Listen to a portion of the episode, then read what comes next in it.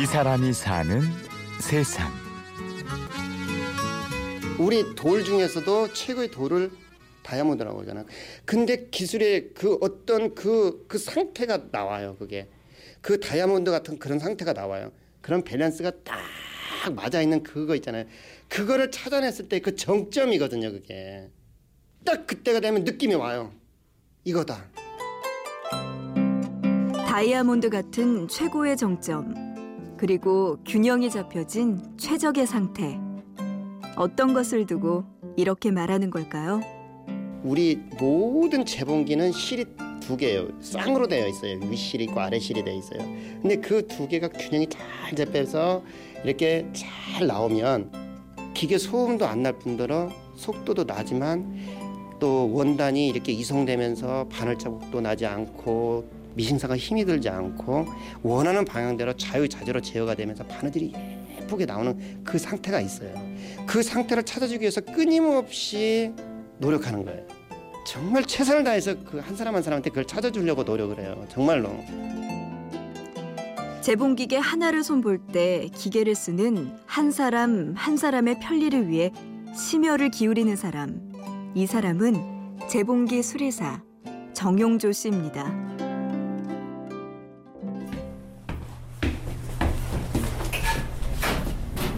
안녕하세요. 네. 형님. 네. 간대요? 아빠가 빨리 와서 나빠를 정용조 씨에게는 기계를 고치는데 남다른 방법이 있습니다. 기계를 손보기 앞서 먼저 기계를 쓰는 사람의 마음을 헤아리는 겁니다. 그걸 다루는 것은 사람이기 때문에 사람의 마음 먼저 어루만지는 것이 우선이라는 생각을 자연스럽게 하죠. 그러려고 보면 대화가 돼야 되고 그 사람의 불편함을 이렇게 무엇일까 하고 저 사람이 마음 편하게 해줄 수 있는 것이 무엇일까.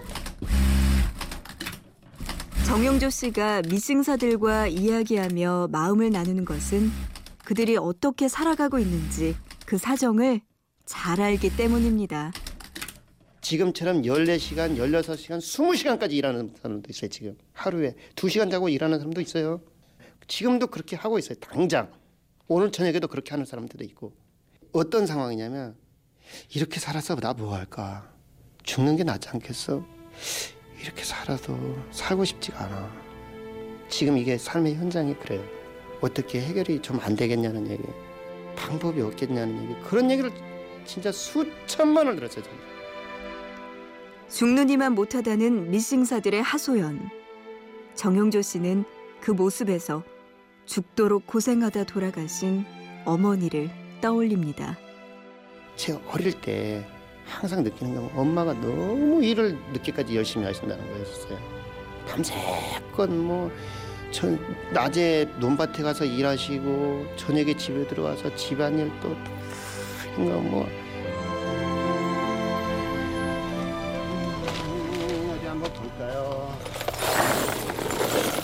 그래서 정용조 씨는 어머니를 대하는 마음으로 모든 미싱사들을 만납니다.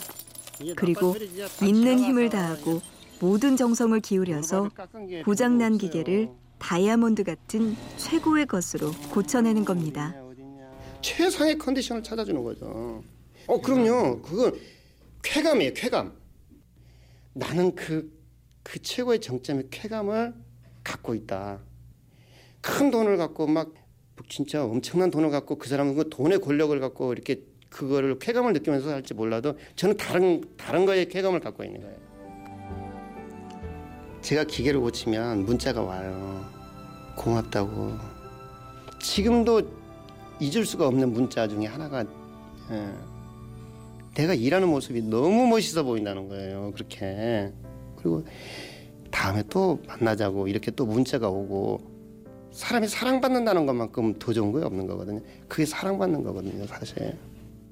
정말 제일 기분 좋은 게 공장에 가면 저를 보고 환하게 반갑게 웃어주는 사람들이 어디든지 있거든요.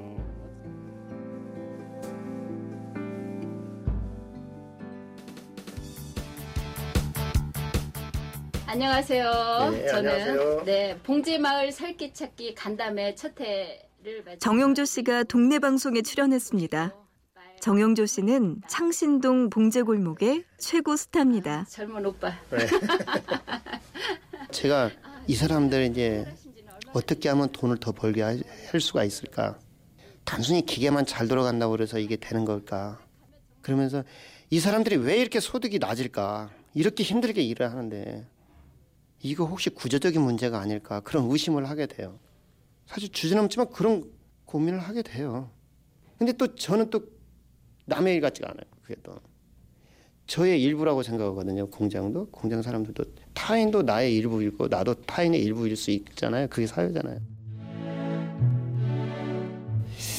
그분들이 건강해야 그분들이 일을 잘해야 저도 마음이 좋지만 또 그리 잘 공장이 잘 돌아가야 저도 또 건강하게 제 인생을 이렇게 건강한 인생으로 갈 수 있기 때문에 서- 저는 그분들을 지켜주고 그분들은 저를 지켜준다고 생각하거든요.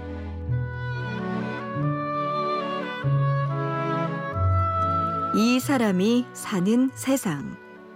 타인도 나의 일부라고 여기며 다른 사람들에게 다이아몬드를 안겨주기 위해 혼신의 힘을 다하는 사람.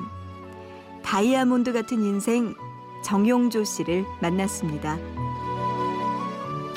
그런 생각을 한번 해봤어요. 그게 얼마나 될지는 모르겠어요. 근데 제 상상이지 그게 그렇게 좋은 세상에 올지는 모르겠어요.